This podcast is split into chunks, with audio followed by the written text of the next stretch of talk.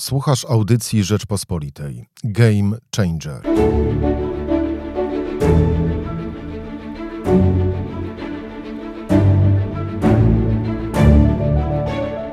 Czy możliwe jest zakończenie konfliktu, który od miesięcy i lat rozpala emocje w Polsce i nie tylko?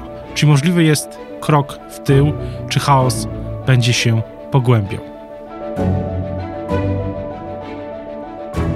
Na program zaprasza Michał Kolanko. Sebastian Kaleta, przewodniczący Komisji Weryfikacyjnej badającej dziką reprywatyzację i poseł na Sejm Solidarna Polska. Dzień dobry. Dzień dobry. Do czego prowadzi, prowadzą zmiany, które Prawo i Sprawiedliwość, Solidarna Polska, Zjednoczona Prawica wprowadzają w, w sprawiedliwości? Te najbardziej aktualne zmiany doty dotyczą zapobiegnięcia gigantycznemu chaosowi, do którego próbuje doprowadzić część środowiska sędziowskiego, które nie jest pogodzone z tym, że w Polsce mamy trójpodział władzy i pewne sprawy są zastrzeżone dla ustawodawcy, dla prezydenta i w, a żeby uniknąć tego chaosu, do którego część środowiska dąży, zaproponowaliśmy ustawę, Sejm uchwalił, która ma powodować, że sędziowie nie będą nawzajem wbrew prawu kwestionowali swojego statusu. Ale wydaje się, że ten chaos rośnie rośnie, ponieważ sędziowie nie zważają na to, że dorobek orzeczniczy i Sądu Najwyższego, Naczelnego Sądu Administracyjnego, Trybunału Konstytucyjnego, a nawet tym, ten wyrok Trybunału Sprawiedliwości Unii Europejskiej z listopada poprzedniego roku jasno wskazują, że nie wolno, nie można skutecznie podważyć manda, mandatu, prerogatywy prezydenta do powołania na stanowisko sędziowskie. Osoba, która uzyskuje takie powołanie z rąk prezydenta i składa ślubowanie, staje się sędzią z wszystkimi tego przymiotami, a część środowiska sędziowskiego uparcie, nie, nie zgadzając się z reformami, które prowadzimy, próbuje zablokować możliwość orzekania przez takich sędziów, jednocześnie wywracając do góry nogami nasz system prawny. A z drugiej strony, jeśli rozmawia się na przykład z przedsiębiorcami, to niektórzy przedsiębiorcy w takich kuluarowych rozmowach mówią o tym, że za chwilę nie będą pewni co do pewności orzecznictwa i nagle okazuje się, że ten chaos przez, będzie, będzie jeszcze większy. Rzeczywiście, sędziowie budują taką narrację, że w, nie, jakby fakt wydania wyroku nie powoduje, że on jest pewny i skuteczny, ale to wynika tylko i wyłącznie z projekcji, które tworzą sami sędziowie i próbują te projekcje urzeczywistniać swoimi bezprawnymi działaniami, dlatego też taka ustawa. No ale jaka jest, jaka jest ostateczna konsekwencja tego wszystkiego? Czy, czy pan się spodziewał, że gdy 12 grudnia razem z, przez innymi przedstawicielami z Zjednoczonej Prawicy, czy spodziewał się pan, że sędziowie po prostu e, wywieszą e, białą flagę w tym sporze, w którym uznają, że oni mają e, rację? Nawet jak ta ustawa, e, jak już zostanie podpisana przez e, prezydenta, wejdzie w życie, to i tak y, chyba pan się nie spodziewa, że sędziowie powiedzą, ok, wszystkim się, wszyscy się, mieliśmy, nie mieliśmy racji, nie z, pod, podporządkowujemy się tej ustawie. Przede wszystkim ustawa i zaproponowanie wynikało z e, obserwacji, iż sędziowie będą dążyć do tego, by podważać statusy innych sędziów e, i potrzebna była regulacja, która spowoduje e, wprowadzenie, która doprowadzi do uregulowania tej sytuacji w taki sposób, jak należy potraktować takie zachowanie konkretnego sędziego, który kwestionuje status innego sędziego powołanego przez prezydenta i w dacie wejścia takich, tych przepisów w życie, jeśli prezydent podpisze tę ustawę, będziemy mieli taką sytuację, że będą odpowiednie środki prawne, by, by ocenić zachowanie takiego sędziego. Jednocześnie ta ustawa wprost niweluje ryzyko tego chaosu prawnego, ponieważ jeśli zabrania się kwestionowania statusu innego sędziego, podejmowanie, podejmowanie czynności do tego prowadzące są po prostu bezprawne. Czy przez te wszystkie miesiące, już lata, ale też zwłaszcza ostatnie miesiące nie było podczas przygotowywania tej ustawy, czy podczas prac nad nią już w Sejmie takiego pomysłu, żeby jednak się zatrzymać i może po prostu inaczej tą sprawę rozwiązać? Znaczy, panie redaktorze, zatrzymać to się mogą sędziowie, ponieważ uchwalono, przypomnijmy, wróćmy jakby do 2017 roku. Sejm przyjął ustawy, które, których część prezydent zawetował i zaproponował nowe brzmienia, ażeby zaspokoić oczekiwania społeczne względem na przykład Krajowej Rady Sądownictwa, wybieranie sędziowskich członków większością 3 piątych. Ta ustawa weszła w życie, Sejm wybrał zgodnie z tą ustawą członków Krajowej Rady Sądownictwa, zaczęła ona pracę, a równolegle Trybunał Konstytucyjny ocenił, że taka konstrukcja jest zgodna z przepisami polskiej konstytucji, która nakazuje, żeby sędziowie cieszyli się niezawisłością, niezależnością. Taka konstrukcja KRS-u została uznana za zgodną z tym porządkiem polskim ustrojowym i jednocześnie ta konstrukcja daje te gwarancje. I równolegle mamy sytuację, idąc dalej w czasie, że pomimo obowiązywania tych przepisów, pomimo funkcjonowania Krajowej Rady Sądownictwa, część środowiska sędziowskiego e, nie uznaje tak naprawdę faktu, że są w Polsce uchwalone e, przepisy, które są obowiązującym prawem, są e, wyroki Trybunału Konstytucyjnego, które, które wskazują, że te przepisy są zgodne z polską konstytucją i nie sposób ich derogować z polskiego porządku prawnego inaczej niż poprzez zmianę samego prawa przez parlament i sędziowie z tego co mi wiadomo, w ramach trójpodziału władzy prawa do tworzenia prawa e, nie mają, a mają obowiązek stosowania się do niego. I niestety zatrzymać się mogą sędziowie. Natomiast, co jest bardzo istotne, e, fakt wprowadzenia chaosu przez część środowiska sędziowskiego w, w, tym, e, w polskim systemie prawnym powoduje, że bardzo istotne zmiany, na, których, na które czeka miliony Polaków dotyczące sprawności pracy samych sądów, bo my jesteśmy w trakcie reformy sądownictwa. Wiele rzeczy już wprowadziliśmy, ale jeszcze wiele propozycji jest na, opracowywanych.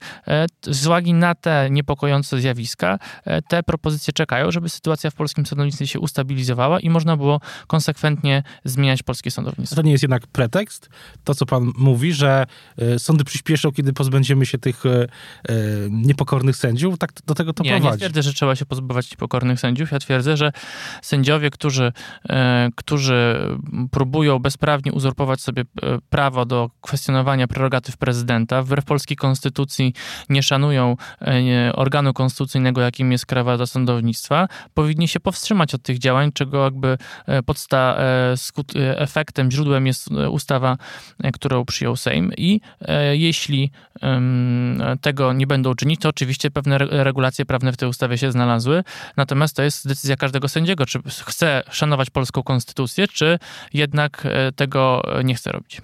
Czyli to jest, czyli, czyli jakiegoś kroku w tył nie ma ze, strony ustawodawcy, na przykład, noweliza, na przykład nowelizacji tej y, ustawy, zmiany jej zapisów, y, właśnie takiego y, kroku, który pokazałby, że ta sytuacja, mm, kroku, który dałby drugiej stronie jakieś też pole Ale w, manewru. W mojej, w mojej opinii podejście pod tytułem, że mamy sytuację, że sędziowie ignorują prawo, polski ustrój, e, to my musimy doprowadzić do sytuacji, że będą zasady obowiązujące w naszym państwie szanowane, bo gdybyśmy poddawali się takiemu szantażowi, w którym część środowiska sędziowskiego de facto bierze po, e, e, strony postępowań Polaków, którzy czekają na wyroki na, wręcz za zakładników e, swoich działań, no, szanujące się państwo nie ulega takim szantażom. Natomiast istotnym elementem dalszych reform sądownictwa jest rzeczywiście te punkty dotyczące struktury sądownictwa, kognicji sądów i innych spraw organizacyjnych, które mogłyby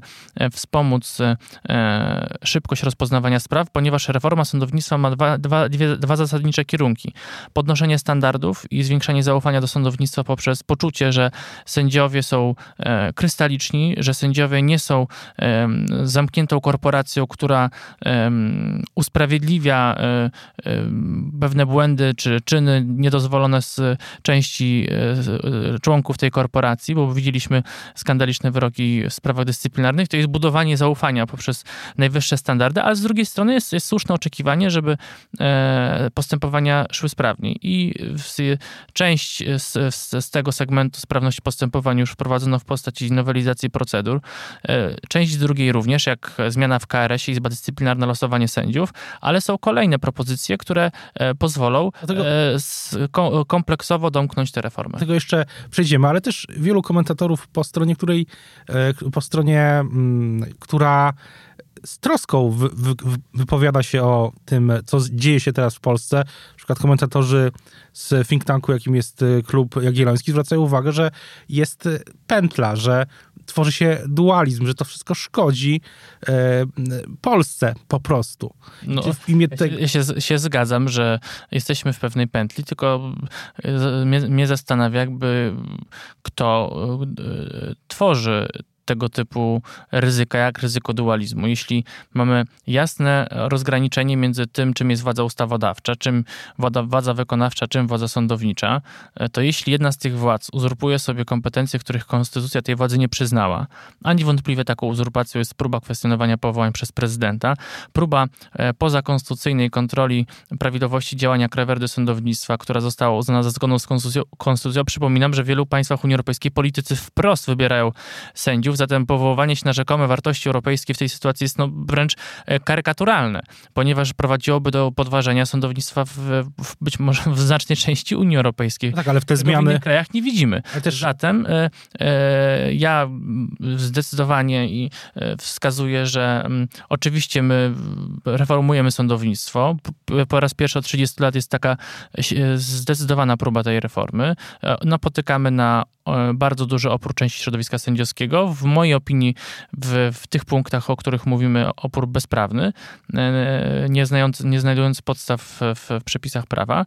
E, I rzeczywiście e, sytuacja nie jest sytuacją, która jest korzystna dla funkcjonowania naszego państwa, ale musimy naprzeciw temu wychodzić. I wy, wyjście naprzeciw jest ustabilizowanie. A oczywiście, jeśli środowisko sędziowskie przejrzy na oczy, że jednak Polacy oczekują od nas tych działań reformatorskich i zaproponuje konstruktywne rozwiązania, e, to y, y, y, tak jak analizowaliśmy propozycje sędziowskie przed 2015 rokiem, ja przypominam, że część zmian, które zostały wprowadzone, czy zmiana w KRS-ie e, poprzez ucięcie e, oligarchii sędziowskiej, która decydowała o obsadzie sędziowskich członków Krajowej Rady Sądownictwa, czy system losowania sędziów, czy zdecydowana część przepisów procesowych, które uległy zmianie, są postulatami środowiska sędziowskiego sprzed 2015 2015 no, roku. do samego KRS-u i tych standardów, których mówił pan wcześniej, to jednak punktem zapalnym i myślę punktem y, jest, jest, są te listy poparcia. I pytanie, czy one zostaną ujawnione?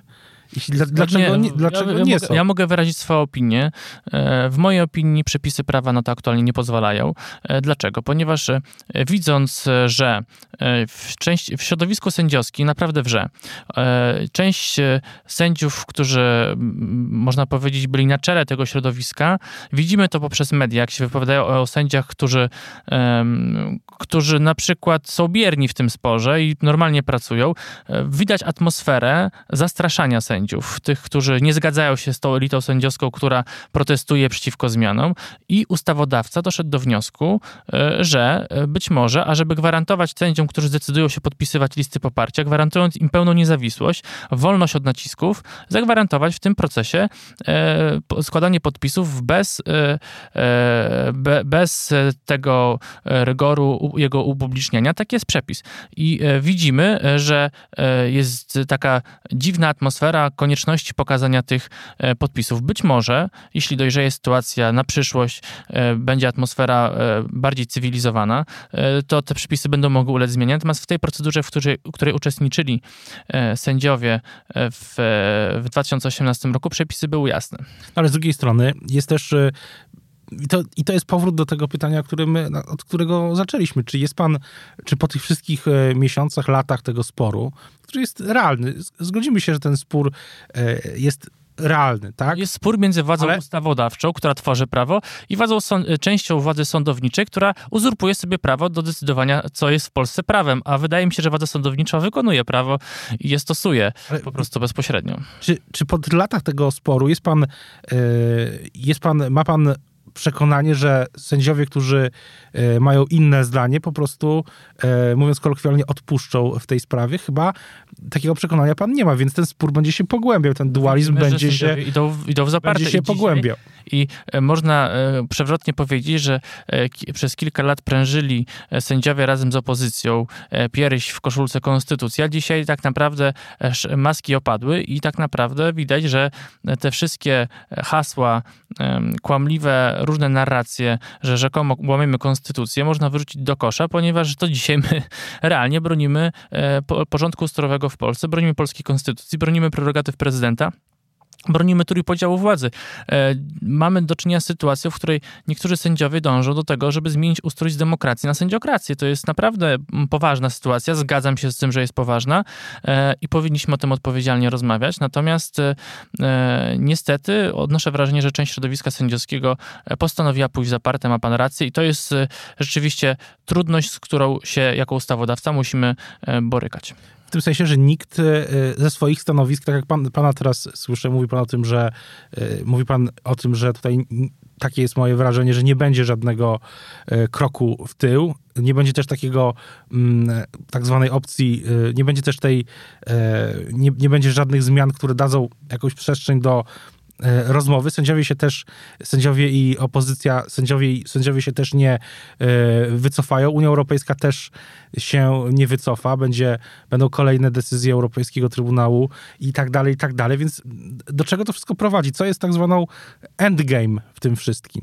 Jaka jest, jak to będzie wyglądało za rok? Bo mam wrażenie, że e, Endgame jest bardzo prosty. Albo dokończymy reformę sądownictwa, albo cofniemy się do, do tego, co było w 2015 roku. Przecież widzimy, co jest w projekcie senackim, e, którym według pani poseł Gasik-Pichowicz e, przy tego, tworzeniu tego projektu by, by brał udział chyba sędzia Markiewicz z Justicji. No widzimy, że tam jest propozycja e, no niespotykana w polskim porządku prawnym, mimo trudności, które w XX wieku z, na, z, w Polsce mieliśmy z różnymi okupacjami, że proponuje się wyrzucenie sędziów wybranych przez prezydenta za, na wniosek demokratycznej KRS na bruk bez stanu spoczynku, że samo zajmowanie stanowisk sędziowskich jest deliktem dyscyplinarnym, no to jest potraktowanie tych sędziów, e, nawet tak nie potraktowano e, sądów funkcjonujących w trakcie okupacji niemieckiej, bo e, tam nawet te regulacje były, można powiedzieć, bardziej stabilizujące porządek prawny, że tam, gdzie normalne sprawy się toczyły, to wyroki były ważne, a tam, gdzie ten czynnik niemiecki wpływał na wyrok sądu, to można było taki wyrok podważyć, a tu mamy wprost wyrzucenie sędziów i podważenie wyroków. Widzimy sytuacje, w których podżeganie do tego, żeby kwestionować status sędziów, prowadzi do tego, że e, te, te, ryzyka w postaci na przykład tego, że przestępcy zaczną wychodzić z więzień się e, coraz bardziej może nie tyle urzeczywistniały, co, co są takie już raz, ale gdyby, próby, żeby, ten projekt żeby obalać wyroki. Gdyby ten senacki projekt wszedł w życie, to mówi pan, że przestępcy zaczęliby wychodzić z więzień? No mamy na przykład, e, część środowiska sędziowskiego twierdzi, że sędziowie wybrani przez prezydenta nigdy nie, tak naprawdę nie uzyskali władzy sędziowskiej. E, to też nie uzyskali władzy sędziowskiej. Oczywistym jest, że zachęcało do kwestionowania wyroków, które tacy sędziowie wydali. W, w ostatnich dniach widzieliśmy, że adwokat jednego ze skazanych na dożywocie morderców, a w, który, w składzie który, sądu, który wydawał ten wyrok, był sędzia e, wybrany przez um, tą nową KRS, już próbuje kwestionować ten wyrok. To są naprawdę bardzo niebezpieczne zachowania części środowiska sędziowskiego i pragnę zauważyć jedną rzecz. Straszy się Polaków, że wyroki będą podważane. Tylko kto straszy i kto to faktycznie wykonuje.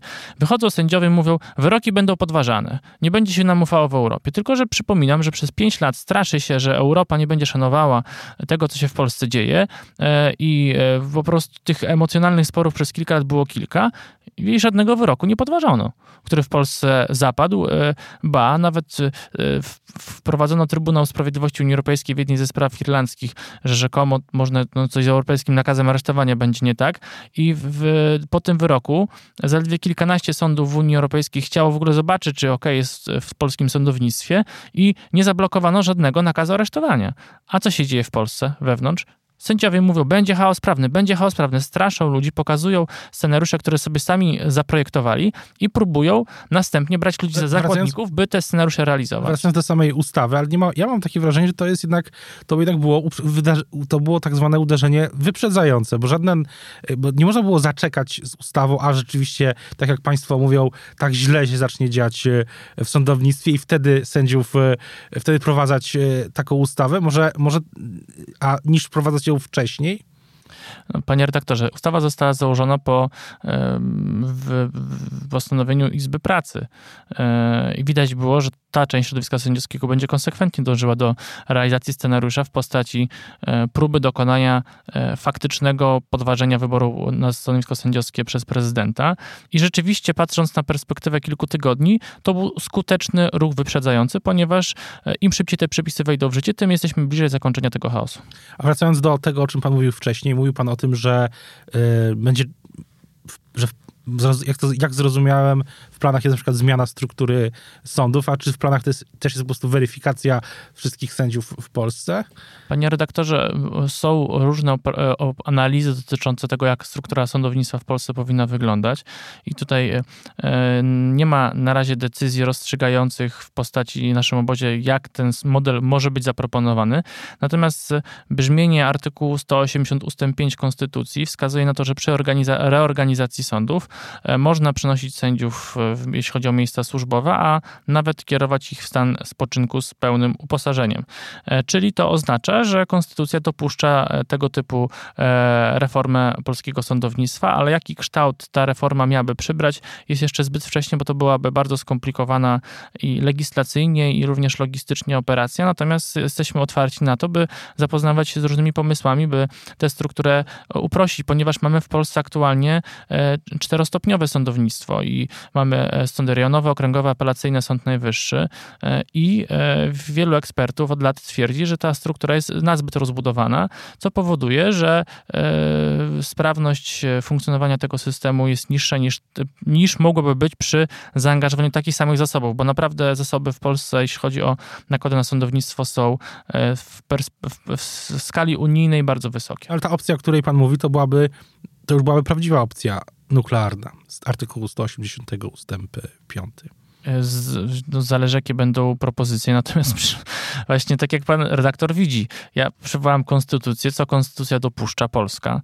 E, z tą konstytucją wchodziliśmy do Unii e, i z, z brzmieniem tego artykułu w takim, w takim, w takim, w takim, w takim kształcie. E, i krótko mówiąc, Biorąc pod uwagę system równowagi i trójpodziału władzy, e, konstytucja daje prawo e, do e, takich działań reformatorskich. Polacy wybierają w wyborach przedstawicieli do parlamentu, którzy tworzą prawo, a następnie to prawo jest wykonywane. I w, przypominam, że żaden polityk w Polsce nie ma tak dużej władzy nad życiem drugiego człowieka, jak, jakim, jakim ma sąd. Dlatego sędziowie nie tworzą prawa, ponieważ ta władza w, wynikająca z wykonywania prawa jest bardzo silna. Sędzia decyduje o losie człowieka i nie może, e, decydując o losie człowieka, wybierać podstawy do oceny, czyli nie może tworzyć podstaw, które ten los rozstrzygną. Sędziowie dostają ustawy od, od parlamentu i następnie e, stosują to prawo, e, urzeczywistniając to, co wskazał w tym prawie ustawodawczym. Przechodząc do innych, do przyszłości, a jak pan sądzi, czy taki pomysł jak ta inicjatywa Polskiej Akademii Nauk, o której pisała Rzeczpospolita w ubiegłym tygodniu, o tym, żeby wszyscy uczestnicy tego sporu, który, tak jak mówiliśmy, ten spór jest faktyczny, y, żeby się spotkali na neutralnym gruncie, jakim jest Polska Akademia Nauk i porozmawiali. Mówię tu zarówno o środowiskach y, sędziowskich, jak i politycznych. No, najpierw trzeba zobaczyć, jak jest jakby punkt zerowy, tak? Mamy, jesteśmy w punkcie, ten aktualny punkt zerowy jest taki, że druga strona proponuje wyrzucenie sędziów na bruk, a nasza strona wskazuje, że sędziowie są sędziami i nie można kwestionować e, e, powołania jednego sędziego przez drugiego. Naprawdę dla mnie bardzo kuszące jest to, żeby powiedzieć, że sędziowie wybrani przez Radę Państwa PRL nie są sędziami i nigdy nie byli. Dlaczego? Bo w, można byłoby odebrać stan spoczynku wszystkim sędziom PRL-owskim e, i można byłoby powołać sędziów, którzy wychowani byli w wolnej Polsce jesteśmy już dojrzałym narodem e, i państwem. Natomiast reguły pewne funkcjonowania państwa wskazują, e, że e, mogłoby to doprowadzić do chaosu w systemie prawnym. Można by podważyć każdy wyrok, niezależnie czy on jest słuszny, czy niesłuszny, ale rodziłoby to bardzo daleko idące konsekwencje. A druga strona idzie, idzie, idzie w tym kierunku. No i rozmowy mają sens wtedy, kiedy obie strony, e, obie strony e, mają e, jakby pewne podejście, że pewne, ten, ten spór można rozwiązać, a mamy całkowicie radykalne, radykalną zmianę, różnicę zdań w tym ale... zakresie, ale gdyby się okazało, że sytuacja by się ustabilizowała i sędziowie zaczęliby stosować ustawy, szanować konstytucję i porządek ustrojowy, to tak jak mówiłem, są te kroki kolejne, bardzo poważne przed nami, i tak jak szereg działań między 2015 a 2019 rokiem podejmowaliśmy na podstawie różnych opinii środowiska sędziowskiego sprzed 2015 roku, tak nie jest przecież wykluczone, że takie konstruktywne propozycje mog mogą być dyskutowane również obecnie. Tylko, że zwracam uwagę, że justicja i całe środowisko sędziowskie i e, część środowiska prawniczego razem z opozycją przez 4 lata nie zaproponowali ani jednej konstruktywnej zmiany w polskim sądownictwie. Podejście, żeby było tak, jak było, nie jest, nie jest e, punktem wyjścia do, do rozmów w sytuacji, kiedy nasi wyborcy oczekują zmian w Z sądownictwie. drugiej strony, y, z drugiej strony wicepremier Gowin mówi, że to jest dobry pomysł, że się cieszy i idzie, y, że deklaruje, że pójdzie na to, na to spotkanie. Czyli mówi też, że on reformowałby, takie było przesłanie, że, że ta reforma wymiaru sprawiedliwości powinna wyglądać tak jak reforma szkolnictwa wyższego. Czyli nawet w obozie Zjednoczonej Prawicy wydaje się, że są e, Mam odmi- duże mam- różnice mam, zdań. Mam odmienne zdanie w tym zakresie, że uważam, że e, środowisko sędziowskie od początku każdą zmianę, którą proponowaliśmy, torpedowało. I widzimy, że próbuje to robić e, w, manipulując przepisami konstytucji, wręcz pomijając te przepisy i nie szanując polskiego ustroju. Zatem jeśli mamy do czynienia z, z drugiej strony z taką reakcją, no to ciężko jest mówić o realnym dialogu. E, I pragnę zwrócić uwagę, że e, nawet jeśli proponowaliśmy rzeczy, które były postulatami środowiska sędziowskiego, to kiedy my je próbujemy wprowadzić, to jest protest. Więc no to, to są warunki, e, nie są to warunki, które sprzyjają dialogowi. No i dochodzimy do sytuacji, w której podejmujemy decyzję, albo chcemy coś zmieniać i mamy ku temu mandat, albo ulegamy presji tego, Ale- ale- ale mandat- się ale mandat- nie chce podporządkować w tym strony- zakresie, podporządkować w zakresie e, ustaw, ustawom, które przyjmuje parlament zgodnymi oczywiście z konstytucją, bo też takie potwierdzenie w niektórych przypadkach już w Trybunale Konstytucyjnym znaleźliśmy. Ale też są inne, są też inne pomysły. Wspomniany klub Jagielloński postuluje, że była opcja, y, są takie postulaty, opcja zero, żeby wrócić do samego stanu zero, jeśli chodzi o i Trybunał, i KRS, y, i, y, i wiele innych rzeczy. Może Może to, to wtedy jest, środowisko sędziowskie osiągnęło pełny sukces, żeby było tak, jak było. I Polacy mogą sobie wybierać, jakie władze chcą w wyborach, ale na koniec, na koniec e, jakby to się mówi e, kolokwialnie, na koniec dnia e, decyduje grupa ludzi, która przez Polaków do swoich urzędów wybrana nie była. a może też, a może dyskusja o, po, o po wymiarze sprawiedliwości, te zmiany, też ustawa, o której cały czas rozmawiamy, to też jest y, kontekst polityczny. Taką teorię słyszałem, jeśli chodzi ze strony opozycji, że to ma y, integrować wyborców y, z Zjednoczonej Prawicy i jednocześnie odwracać uwagę od tematów y, społecznych i tak dalej, i tak dalej. Ja zwracam uwagę, że ra, raczej e, to opozycja próbuje zrobi, robić z, tej sprawy temat, e, który jest obecny w aktualnym, można powiedzieć, kalendarzu politycznym, bo przypominam, że kończy się kadencja pani profesor Gerzorow za kilka miesięcy. Ona się kończy w, w, w takim terminie bliskim wyborom prezydenckim e, i te działania, które są podejmowane w Sądzie Najwyższym spośród grupy starych sędziów prowadzą do wniosku, że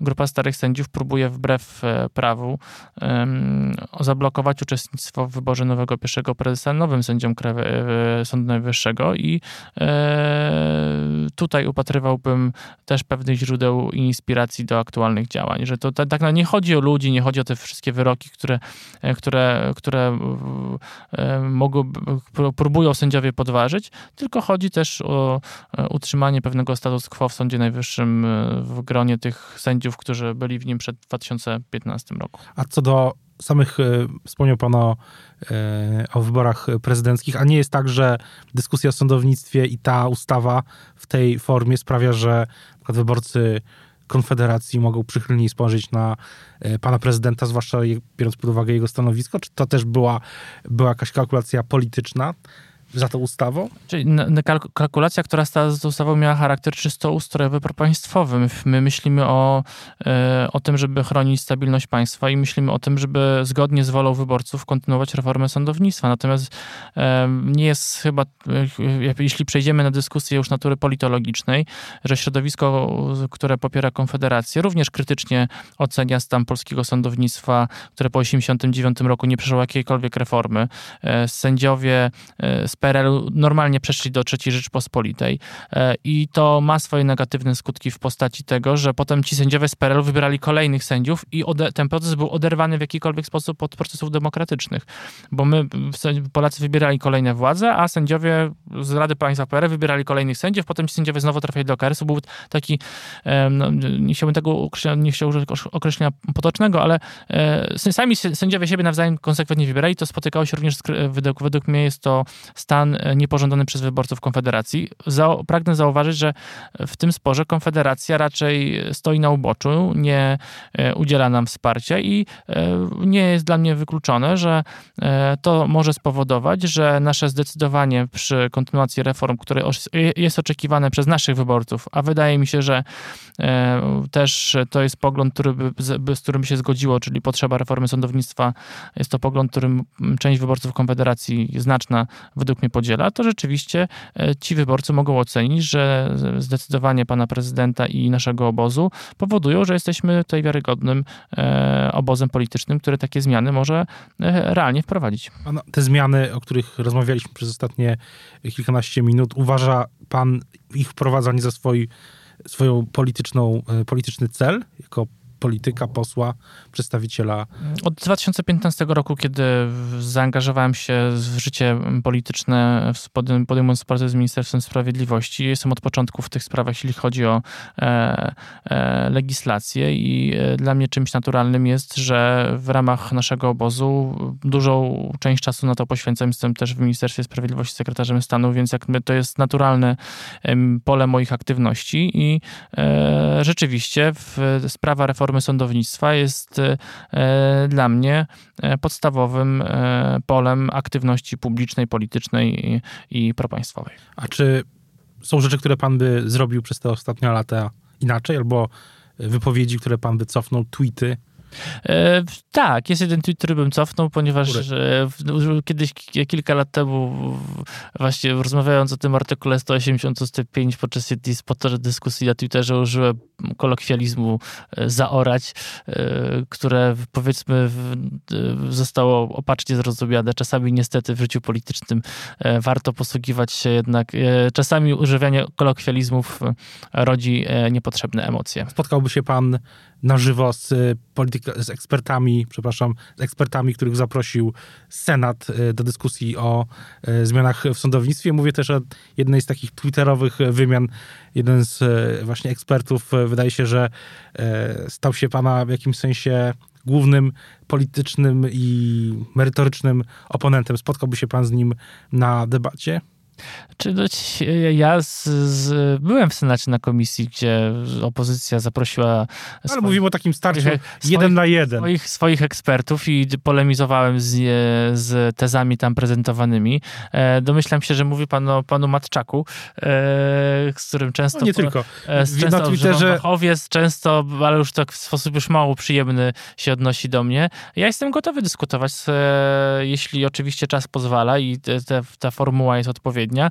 E, I e, w tym ostatnim miesiącu naprawdę polemik, dyskusji, debat e, przeprowadziłem bardzo wiele, czy to w Sejmie, w Senacie, w studiach telewizyjnych, czy również na Twitterze. I nie boję się, podchodzę do, z dystansem do krytyki, ale z drugiej strony jestem przekonany, że to jestem przekonany do, do tego, jakie poglądy prezentuję, jakie wartości z tych poglądów wynikają.